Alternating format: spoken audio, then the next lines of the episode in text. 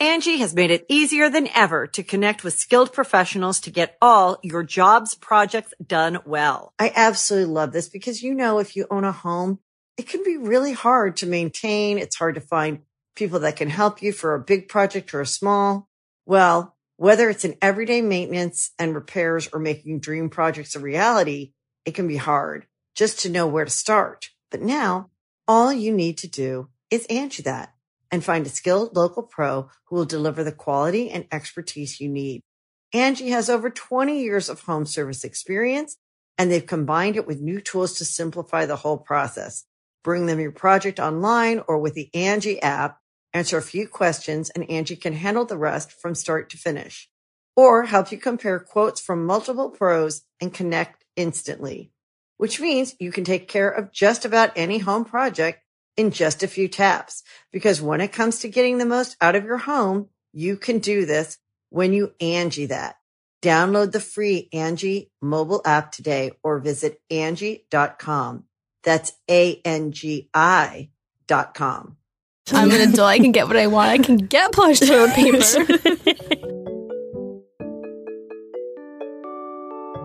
Popular Science, we report and write dozens of science and tech stories every week. And while most of the stuff we stumble across makes it into our articles, we also find plenty of weird facts that we just keep around the office. So we figured, why not share those with you? Welcome to the weirdest thing I learned this week from the editors of Popular Science. I'm Rachel Feltman. I'm Claire Maldarelli. And I'm Eleanor Cummins. Wow, welcome back. Season three. Season three. It's amazing. We're so happy to be here. So, a couple things to check in about now that we are back in your feed for season three, which is going to be fantastic as always. We have loved all of your user contributions. I'm sure you enjoyed our special little drop in episodes. And anytime is a good time to send us voice messages on the Anchor app or the Anchor website.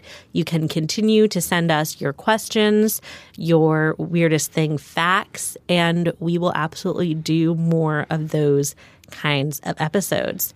We also want to thank you so much for all of your hard work typing out those five star reviews on Apple Podcasts. Even if you don't listen on Apple, it helps other weirdos find the show. And I am sure that this episode is going straight into the ear canals of a whole new bunch of weirdos because you helped the Apple algorithm figure out how great we are. And one more thing is that we are going to have a live show on Halloween. Spooky. Yeah, we're all very excited. I'm I'm absurdly excited because Weirdest Thing is a show that's already pretty weird, Yes. often spooky, I would say. Sometimes horrifying. We try. So, it really we feel that we are the perfect live Halloween entertainment for you, New York City. And so we will be live at Caveat in New York City on October 31st. It's a Thursday. So even if you usually go all crazy for Halloween, you know, maybe you're a responsible adult and or student and a Thursday night is not a good night for a Halloween rager. Counterpoint, come to Caveat, have a drink or two, be home by 10 p.m. Wear costumes. So it's not too early to start buying tickets. All of our previous live shows have been sold out, standing room only. So you'll definitely want to go to popsci.com slash weird or go to Caveat's website, Google PopSci, Halloween, Caveat, New York City. You'll find it, don't worry. And you can snag your tickets right away. Okay, that's it. So let's get on to the show. On the weirdest thing I learned this week, we start by each offering up a little tease about some kind of fact or story that we came across in the course of reading, writing, reporting, checking our emails, getting excited about Weirdest Thing season three, and we decide which one we just absolutely have to hear more about first. Then, once we've all had time to spin our little science yarns, we reconvene and decide what the weirdest thing we learned this week actually was. Eleanor, why don't you start us off with your tease? I want to talk about how Eleanor Roosevelt, for whom I am named, died. Are you really? Yes. The one, the only, the woman, Wow. the myth, the legend. Yeah, she had a she had a pretty brutal death, and I'm just here to explore that. Great. I have no idea. I remember, was it our very first episode where you talked about Eleanor Roosevelt's baby cages? I can't get enough of her. Yeah, she put her kid in a cage for their health. um, she really is just a medical marvel. wow. Claire, what's your fact? Yes, I would like to talk about the fact that there is no scientific basis for walking 10,000 steps in a day. Oof. For shame. Don't do it. Is, is that the takeaway? Yes. All right. Okay. I'm interested to hear more about that. My fact is more of a series of facts that I learned on a secret tour of a poop factory. Amazing. Yes. Excellent. I love poop. Who doesn't? That, that, that car, car. loves Car poop. Loves poop. Has honked. toot toot beep beep poop poop. Okay, so what do we want to start with? Poop? Okay. Yes. All stories begin with poop and end with poop, really, if you think about it. Like life. Yeah. It does, though. Sometimes babies are born with poop. It's true. covered And on you them. poop when you die. And you poop when And you, you die. poop when you die. Wow. Okay, so yes, as some of you who follow us on popsci.com or who follow me on Twitter may already know, a few months ago, I took a trip to Cincinnati. It was my second One of the trip. greatest places in America. It was my second work trip to Ohio in one calendar year. So, woo, don't don't say I don't have a glamorous job. so yes, not to be confused with my work trip to Columbus. My work trip to Cincinnati took me to the Procter and Gamble Charmin facilities. The toilet paper people. I keep calling it the poop factory, which I feel like the people at Procter and Gamble probably would like me to stop doing. They're the Willy Wonka of defecating. Yes, absolutely. And there are certainly researchers there who understand that and would find that whimsical and delightful. You may say, Rachel, it's not a poop factory. They make toilet paper, not poop. That's to which what I, would say. That's incorrect. What focusing on. they make poop there too. Got him. wow. Okay. So that's kind of the crux of my my fact. That's the biggest fact. That's what they used to lure me to Cincinnati. So I'll save that for last. But I'm just going to go through some of the things that I learned. Number one, there are robots devoted to wiping your butt. Not literally. I, I would wish. never want that. So Procter and Gamble has this analytical lab that's just full of super calibrated instruments designed to test various paper properties. And an increasing number of these are autonomous robots. So mm. they showed me this one robot. It was one of those like generic like arm robots that you see in like car factories and stuff. But all it does is pick up little tiny strips of toilet paper and move them over to an apparatus that grabs them and then slowly pulls them apart so that it can calculate exactly at what amount of force the paper tears. That's amazing. and it just does this over and over again for its entire life. Is it? Are all of these robots like just protecting you from your fingers coming through your toilet paper? yes. Okay. Ultimately, yes. God's work. So, uh, companies like Procter and Gamble, they're testing their own products, prototypes for new products, and competitors' products to see how things measure up. And so they have one that like tests exactly what angle a paper drapes at when it like hangs off a roll. Amazing. And they have, but then they have ones that, yeah, it's like a metal probe the size of a finger. Mm. And the sheet is like gently stretched just enough to hold it in place. And you're testing exactly how much force the metal probe that's like a finger needs to break through it. And then they do it again when it's wet. So, yeah, it's to, to, keep your fingers from poking through and touching your poop. That's incredible. And it's crazy because we think of toilet paper, at least I do, as being a very like simple product, but it has a really hard job. It's a tug of war between softness and strength. That was the thing that the, the engineers kept Same. imparting to me. Yes, same, relatable. But yeah, like a sheet of toilet paper, it has to hold up really well, even if it gets a little wet, because like it's a very dynamic process wiping um, a butt and Yes. surrounding regions.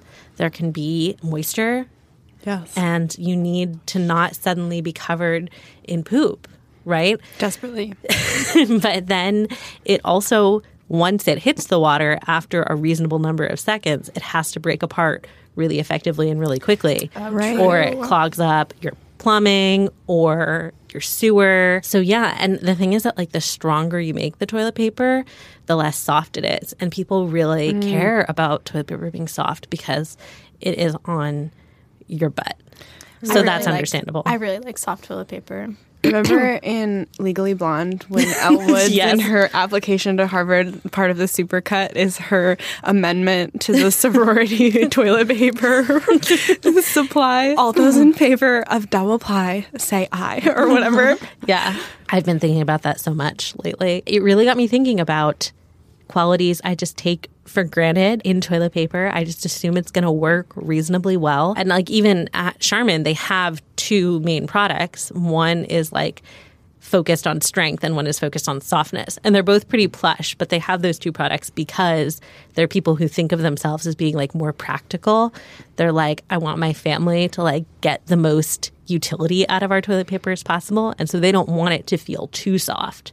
But then there are people who are like, if it doesn't feel as soft as possible, it's not going near my tuchus. That's hmm. amazing. But then all of this analytical research also helps them figure out how to make these qualities come through while using as little actual paper and as little water as possible. So like those printed patterns you'll see on hmm. toilet paper are all like Lovely. designed to you know maybe make it more absorbent oh. while using less paper so cool. like cut down on water and the production use. And then also like the more effective toilet paper is, in theory, the less of it you have to use. Though then like a lot of consumers don't think about that. So another big takeaway from my time at the factory was like think about how much toilet paper you actually need. And especially if you're buying this really plush toilet paper, you should be like being real with yourself Yeah. about how many sheets you require 17. because, and here's another fact fluffy white paper does not come from recycled paper. Yeah. It comes from trees. It's really pretty difficult to make soft and strong toilet paper using recycled fibers because they're shorter than virgin paper fibers. So that's why the Natural Resources Defense Council actually did this review of toilet papers, and Charmin's got like an F and pretty much every toilet paper with like soft in the name got a D or an F, even if it was from a company like Trader Joe's that had other products that got B's or A's. Because, yeah, the kind of like dirty secret that's not really a secret is that no one has figured out how to use recycled paper to make soft toilet paper. It's always going to be that product that feels like less good which is not to say people shouldn't use it. I definitely buy recycled toilet paper more than I buy fluffy toilet paper, but that's because it doesn't particularly bother me. I guess I kind of feel like I deserve bad toilet paper because we've destroyed the planet. I don't know. But I grew uh, up on recycled toilet paper. My mom was like, if it goes on your butt, it needs to be recycled. That's a beautiful philosophy. yeah. but it backfired because now I buy the plush as possible. Yeah. So I'm like, all I'm an out. adult. I'm an adult. I can get what I want. I can get plush toilet paper. So yeah, it's like I'm not going to tell anybody what kind of toilet paper to buy. I will occasionally buy plush toilet paper. It certainly feels Treat luxe. yourself. Right. But it is important that people remember it's a much more complex paper product than like the paper you put in the printer at work. And it's way harder to make it recycled. Yeah, I personally only wipe my butt with old growth forests. So I'm so jealous. It's the problem with me was that I just I left the house and I went to other people's houses and they had really plush toilet paper. We're going to get more into Claire's childhood um, in a little bit. Okay, here's another great one. It takes six months to train to be a sensory tester at Procter and Gamble. Oh my god! And so these are people who are mostly like students or like stay at home parents or retirees who are looking for just like an interesting way to pick up some extra cash and spend a few hours of their day. There are qualities of toilet paper that you can't measure in an analytics lab. You know, you can't have a robot yet tell you like this one feels squishier and this one looks mm. brighter and this one smells nicer.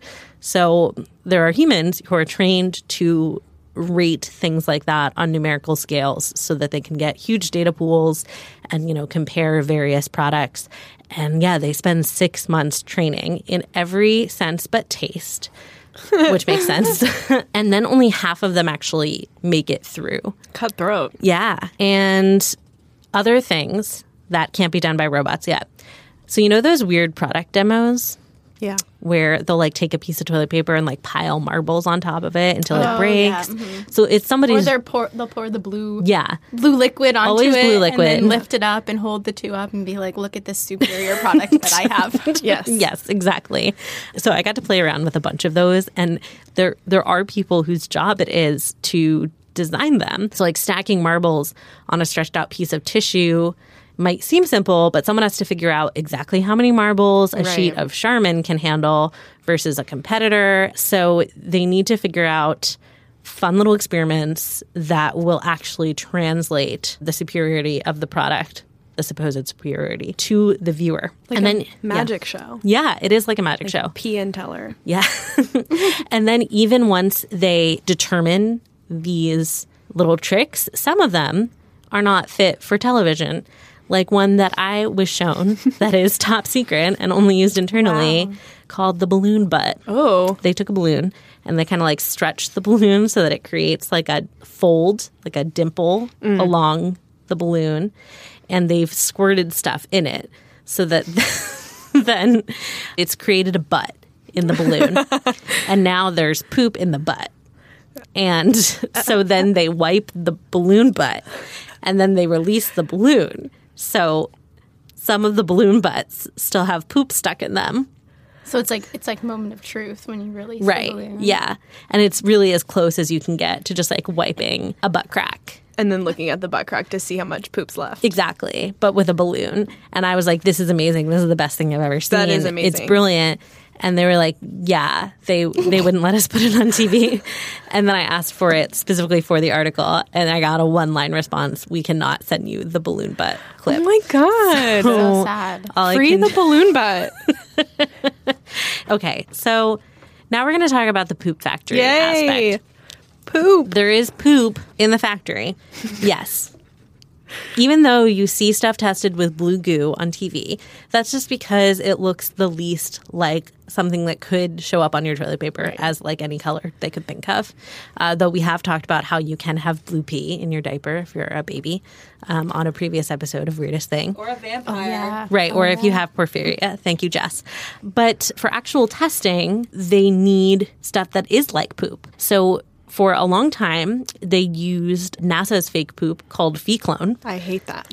The To- name? Yeah. Yeah. So the Feclone is this very like clay-like substance, and it's specifically designed for testing plumbing systems. But it doesn't really feel like poop. And they were like, "What about when we want to actually like wipe the poop?" The Right. Feclone was not sufficient, so then they developed their own fake poop. And What it, did they call it? Did they have a name for it? Patent number five nine. uh, they call it an artificial BM. Oh. Oh, great. Yeah, There are So- so many synonyms for poop. There Just are a lot of out there. euphemisms at Charmin, I will say that. Yeah. Mhm. So it comes in three varieties to go from like light diarrhea, not like liquid, but like not Adjacent. great. Yeah. And like then there's like the perfect, the platonic ideal of poop. And then there's one that's just like a little constipated. And it's made with all ingredients that you would find in like a, a kitchen cupboard. And it does oh. kind of smell like spice racky. So I would imagine there's some kind of like flour in there and So what you're saying is we can also make our own artificial BM. Probably. if we Happy Halloween. and eat it. I'm going to bring him to the live show. More reasons true. to get a ticket. when they said it was all stuff you found, you can find in your kitchen cabinet, I really should have just picked it up and eaten it. I don't think. 100%. Been like, oh, really? Yeah, Let's just see. trust but verify. Um, I taste some cinnamon. yeah. So they use this for a few things internally, but it's mostly used on their one on one interviews, which is where they will sit with people and talk to them extensively about how they use toilet paper. And I experienced this. The takeaway is that I was unexpectedly asked very detailed questions about how I poop. Really? In front of strangers and in front of Jason Letterman holding a camera and laughing at me. And so that was, I was flustered. And I was also like, if I'm flustered, me who loves writing about poop and talking about poop, like, Yeah. imagine a lesser mortal in this situation. but, you know, they'll ask things like, how do you show us how you grasp your implement, which is Whoa. toilet paper? Sounds maybe like something else, but toilet paper. and so I was actually, I was like, I don't, I honestly don't know like how I take toilet paper off the roll. I, okay, I have something to add to this. I have a friend that thinks there are two types of people in this world. Yes. One type that takes toilet paper and folds it nicely into like a square situation, and then another group that just takes it and like I'm- swishes it all together. I definitely am a squisher. so I fold every single time. That makes sense for you. I'm also a folder. What? Yeah. Yeah.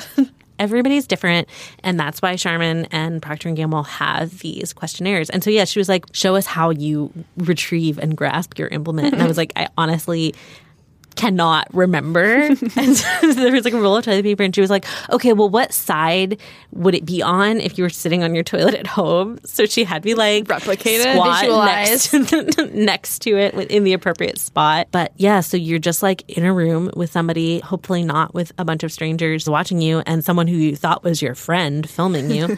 And the fake poop comes in when they're like okay so we're going to have you create a fake butt and so you either bend your knee or your elbow to make a little butt crease. Okay. And this. This is the butt. What? I'm displaying the butt.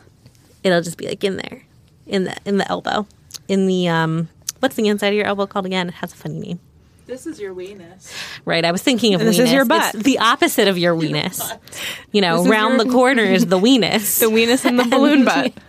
and they squirt a little a little turd of the fake poop in there and then you squish your little oh elbow butt Oh together God. and you're supposed to have your eyes closed and wipe the way you wipe your butt which i was like i don't know It's the wrong angle. and as i was doing it they were like wow you're really getting in there. And i was like oh my god. And i was like i don't know. Do i really get in there? Is that bad?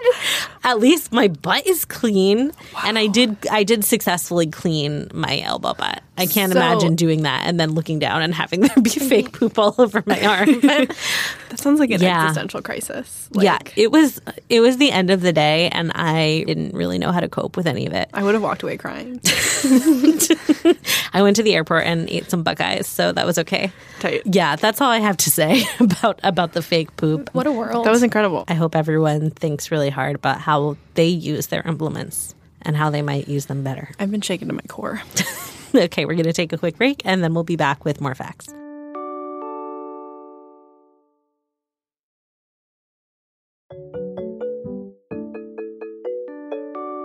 Okay, we're back.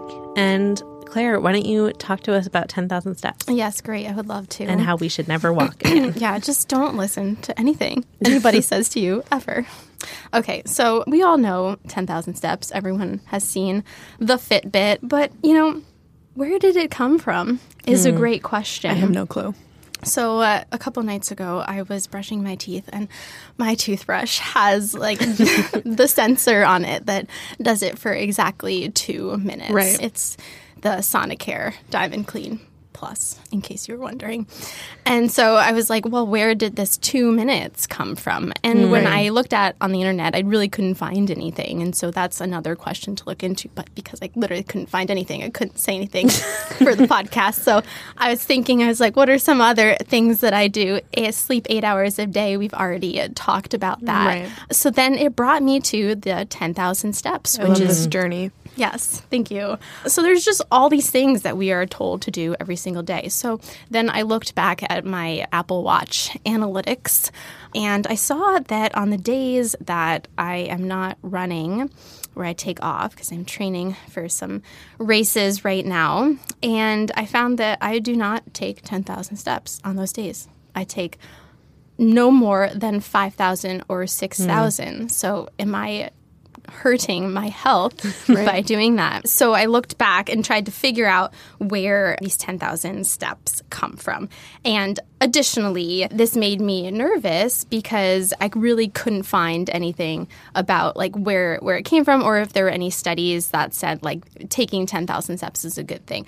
I found this one study in 2019 that basically found that we need to take far less steps in order to achieve optimal health. What? Right. And so I was like, yes, bingo. So I dove in. And one of the first things that they said was they too looked at their data and they were like, we're not taking 10,000 steps. Is this detrimenting our health? And so they basically did what I did, but then scientifically. And I was like, this is great. In their discussion section, they actually have this whole description of where the 10,000 steps comes from.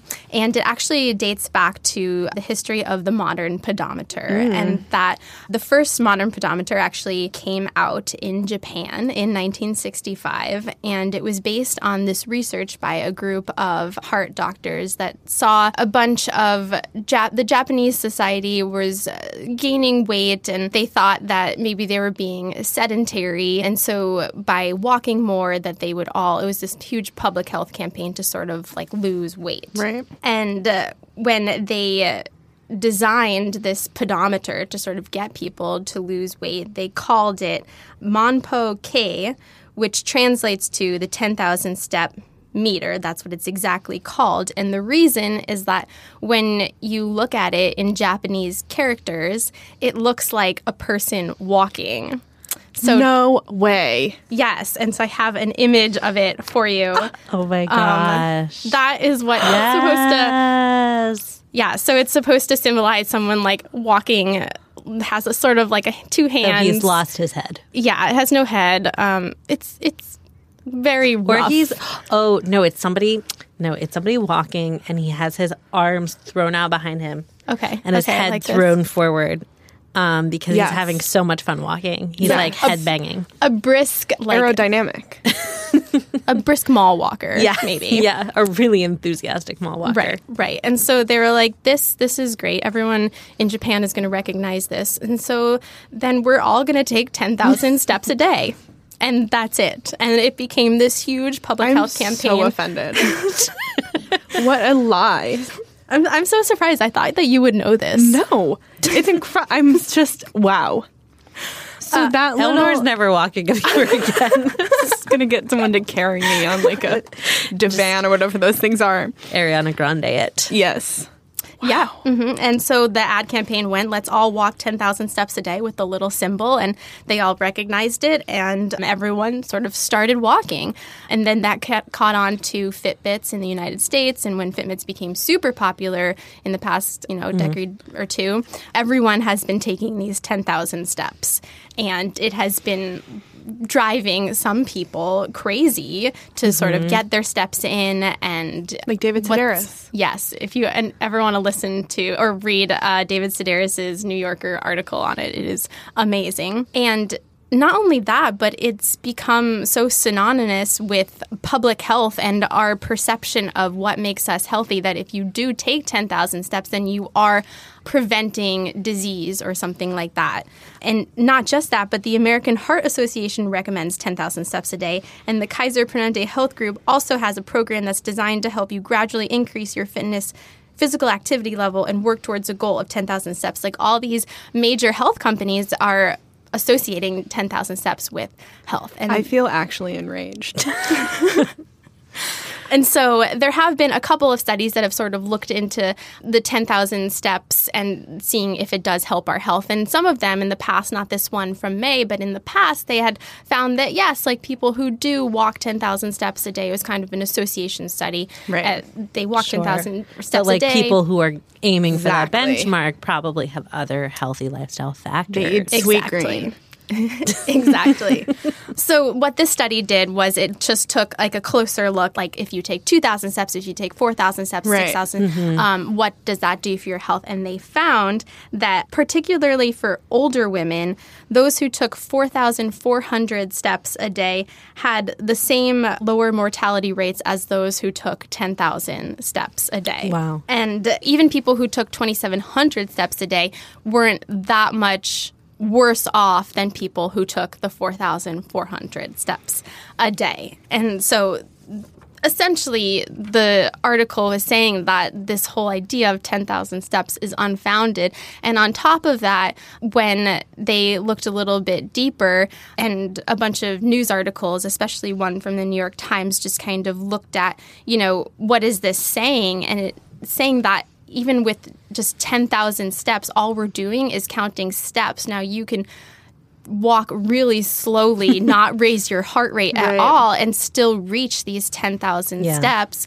Whereas people who are taking 3,000 or 5,000, but are also doing strength training or lifting an infant up or carrying a toddler around all day long, are still raising their heart rates. And so it's like very unfounded to say like 10,000 steps is going to help your health. Wow. Yes. And from like a motivational perspective, if you look at your pedometer and you say, "Well, I failed for that day," but you really didn't. Right. And so over time, if you like keep failing, keep failing, and you have all these or health organizations telling you that you should be taking 10,000 steps a day, you can think that you're doing nothing for your health and that will kind of do the opposite of motivate you and make you say, "You know i just I give up." I Yeah. Yeah. I mean, we covered one study about getting more exercise that was like literally gardening is Mm-hmm. good Yeah. cardio, especially if you're older. I remember You know, you're like bending down and picking stuff up and walking around. Yeah. So- and then even like looking forward in the future of like how this is all going to be tied to like health insurance and things like that that Right, like yeah. pedometers and all this like health tracking data is becoming so much more ingrained into Eleanor's upset. I'm so upset. That that we really need to make sure that we dispel any of these myths and make sure that they are scientifically sound. So don't create public health campaigns based on Japanese characters. Japanese characters or uh, you know just don't- Letters of any kind. yeah. You, you, c- I mean, they could have still used it as a symbol, but just Yes. been like, look, this person's taking steps. 10,000, 100,000, 1,000, whatever you can do. Okay, we're going to take a quick break and then we'll be right back with one more fact.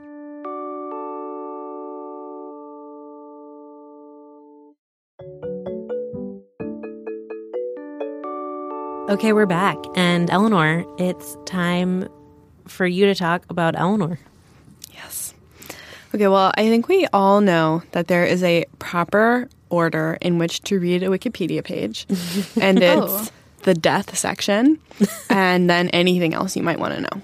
oh, wow. Wait, so, So- do you read obituaries in. Oh, is that your absolutely. oh, boy. Love it. Oh, my God. My dad would love you. One of his favorite games is Guess Who Died, and I literally hate it. when, like, famous people die, he texts, like, a group chat in our family, and he's like, Guess who died? And my sister and my cousin love it. They're like, oh, and they usually get it every single time. Whoa, And I'm that's like, I am not participating. I am living my life. Please um, invite me to that group chat. Most of. So recently, I was writing a piece for Popular Science about the preservation movement to protect historic buildings in New York City, and Eleanor Roosevelt, our esteemed First Lady, eternal, was a part of the fight to keep Washington Square Park intact. And because I'm named for her, I feel a special kinship with her. I remember I did a like a book report on a biography of her in elementary school, but because I had mentioned her in this piece, you know, I just wanted to take a spin through her Wikipedia page and kind of freshen up on the timeline of her life. Mm. And this is what I found in the death section. Quote, in 1962, she was given steroids, which activated a dormant case of tuberculosis in her bone marrow, and she died of resulting cardiac failure at her Manhattan home at 55 East 74th Street on the Upper East Side on November 7, 1962, at the age of 78. Oh, God. And I was like, this is insane. But it got even crazier when I looked into the actual medical literature because, as is often the case, Wikipedia didn't get this exactly right. so let's start at the beginning of the end. An important lesson for us all. So in 1960, at the age of 75, Roosevelt was traveling far and wide. She, you know, worked with the United Nations after her husband died. So she, you know, moved from the White House to this role in the international community. Like she was super active. And she was known at this point as the first lady of the world. But she wasn't feeling well, so she went to her physician slash friend and like warning there, like your doctor probably shouldn't be your friend. David Gurewitsch, and he diagnosed her with anemia, which is a low red blood cell count, and it can happen for a bunch of different reasons. But he recommended that she have her bone marrow aspirated so that doctors could see what the source of this anemia was. And they did. They found out that she had aplastic anemia, which is a very rare and terrible condition that can happen at any age. And basically, your bone marrow just stops producing red blood cells. Hmm. And you need your red blood cells. They're very Yeah. important. So when the factory shuts down, you do not do well. At the time, there was no Can't cure. get in your steps. you cannot get in, in your steps at all. So at the time there was no cure and there weren't even really any good treatments. Today you can get blood transfusions, which she received. You can get different medications that have only come in the market in recent years, and you can also get stem cell transplants, which were not available at the time. So, faced with really few options, Roosevelt, baller that she was, decided that she was just going to keep living her life. So, she kept traveling, agitating for change, hanging out with friends and family. But cut to two years later, and her condition has deteriorated in 19, by 1962 to the point that her doctors at Columbia Presbyterian take her in again for tests, and they find not only is she low on red blood cells, but she's now low on blood platelets, which help blood clot, hmm. and also on white blood cells, which fight infection. So she is immunocompromised, like the very basic sort of Yeah. life giving function of blood, like not working. So it's at this point that she's prescribed prednisone, a steroid that can jumpstart the bone marrow, but also makes you really susceptible to infection, which is, you know, a common side effect of steroids. And she did start to show some kind of infection. She had a cough and a high sustained fever. So one thought was that she might have tuberculosis. It's uncommon in the US today, but like less than a century ago, it was called the White Plague. It was the leading cause of death in New York City in 1900 where we are right now. So we're not that far removed from it. It's basically this sort of, I was looking at photos of it today. It's like a little Cheeto shaped bacteria. Wait, Cheeto shaped? Yeah, like a little, you know, or like um like ghost poop kind of like looking. like it's very, it looks sort of swollen with water or something. It's it's like fun and fluffy, and um it colonizes your lungs. And So fun. typically, Just as fun and fluffy. yeah, typically after you come in contact with the sir- saliva of an infected person, so you know they laugh on you and then you die. The main symptoms are cough and fever, but if left untreated, today, you know, the standard course of treatment would be antibiotics, sometimes for up to nine months. So there is very Nine low months. adherence. But your microbiome. I know. And people then don't do it, and then you get antibiotic resistant tuberculosis. Oh. Hmm. Bad. If you have tuberculosis, take all nine months of your antibiotics. Is that because it lingers somewhere? Yeah, like, it's just deep down. brutal. Like it is a very aggressive and talented bacteria. So basically, yeah, you just fill up with fluid and you can't breathe properly and your lungs deteriorate under the pressure and you die. But in Roosevelt's case, at this point, the doctors they take an X-ray and they're looking for that typical TB fullness in the lungs, which is sort of an indicator that there's something going on, but everything looks fine. And all they see are like these old scars indicating that she had TB once in the past. What they think happened was that in 1919, she had this illness that was diagnosed as pleurisy and was probably a misdiagnosis mm. of tuberculosis. Ah. And so it made her very sick, but, you know, there was no treatment at that time. And, you know, they're looking at it like five decades later. Like they're like, okay, moving on. Like she doesn't have active tuberculosis. Except then, six weeks later, she's back in the hospital. Her fever won't break, and they don't know why. Fun fact this is called an FUO, a fever of unknown origin. Well, There are so many things in medicine of unknown origin. Yeah. Yeah. and they're just like, we have to just label it that. or comma unspecified. yeah, totally. And so something of unknown origin or unspecified is very anxiety producing for mm-hmm. doctors. And so the medical team is sort of split now. They're like, half of them think that she has something called miliary tuberculosis, and the other half are like, no, this is something else entirely. Like tuberculosis is not at play, but we don't really have any good suggestions. So, if you thought regular tuberculosis sounded bad, miliary tuberculosis is absolutely horrifying. It's when tuberculosis escapes the lungs, and so it goes full body, sort of like metastatic cancer. It mm-hmm. can destroy your joints, it causes swelling in the brain, it can destroy the filtration function of your liver and your kidneys, and it also impairs the heart's ability to pump blood.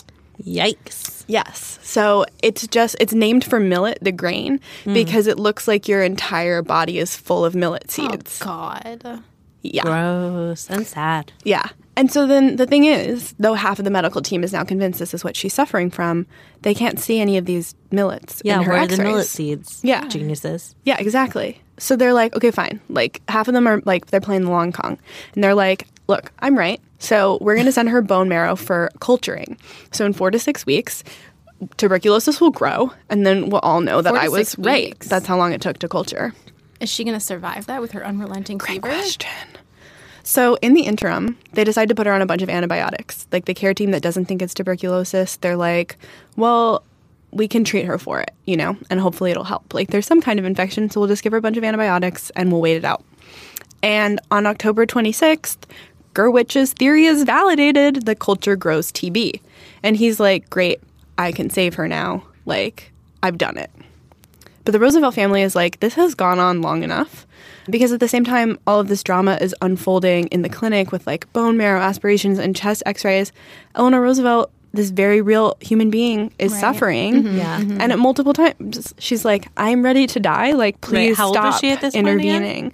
Um, she's in her late 70s. Okay, yeah. and so like fair, especially at that time in Yeah. history, for her to be like there palliative care, please. No treatments. Like, Hospice. just let me like see my family. Yeah. Um, you know, and she's like such an active person. Like, I think when it was clear that like she wasn't going to be able to do the work that had animated her life, like she was just like, I'm really sick and there's no cure. And her doctors were like, No, you are the first lady of the world, and we will like prop you up weekend at Bernie style, no matter the cost. so it's just been really harrowing for her. And, you know, they're like, oh, we have this new diagnosis and now we'll fix you. And she's like, I don't believe you. So she refuses additional treatment, and on November 4th, she has a stroke. She dies on November 7th.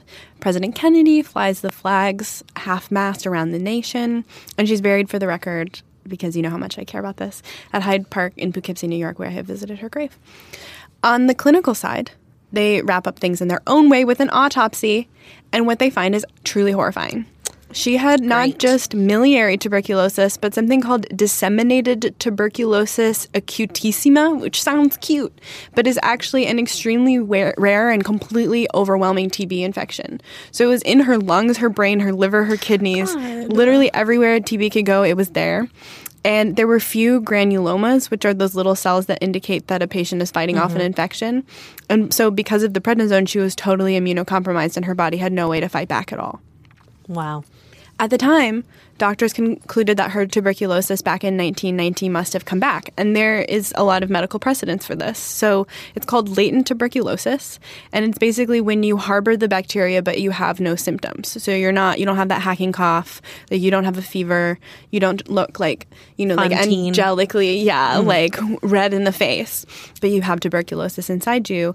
And about 10% of people with latent tuberculosis will go into active tuberculosis, but the risk is much higher with immunocompromised people because they're mm-hmm. not able to keep that in check. And that's why TB is such a serious problem among populations with high rates of HIV infections mm-hmm. today. That's where you see like a lot of TB, you know, in 2019. So my story's over, right? I thought it was over. I was ready to be done with diseases. Even though I would like to sleep like you. tonight. Not possible. Everything I've told you comes from the work of Barron Lerner, who's a doctor and historian at New York University. And in 2000, he actually looked at Roosevelt's medical archives to piece this story together after years of like rumor and intrigue about how she died because a bunch of people were saying that she'd been mistreated, you know, that like they should have known it was tuberculosis all along and actually helped her with that.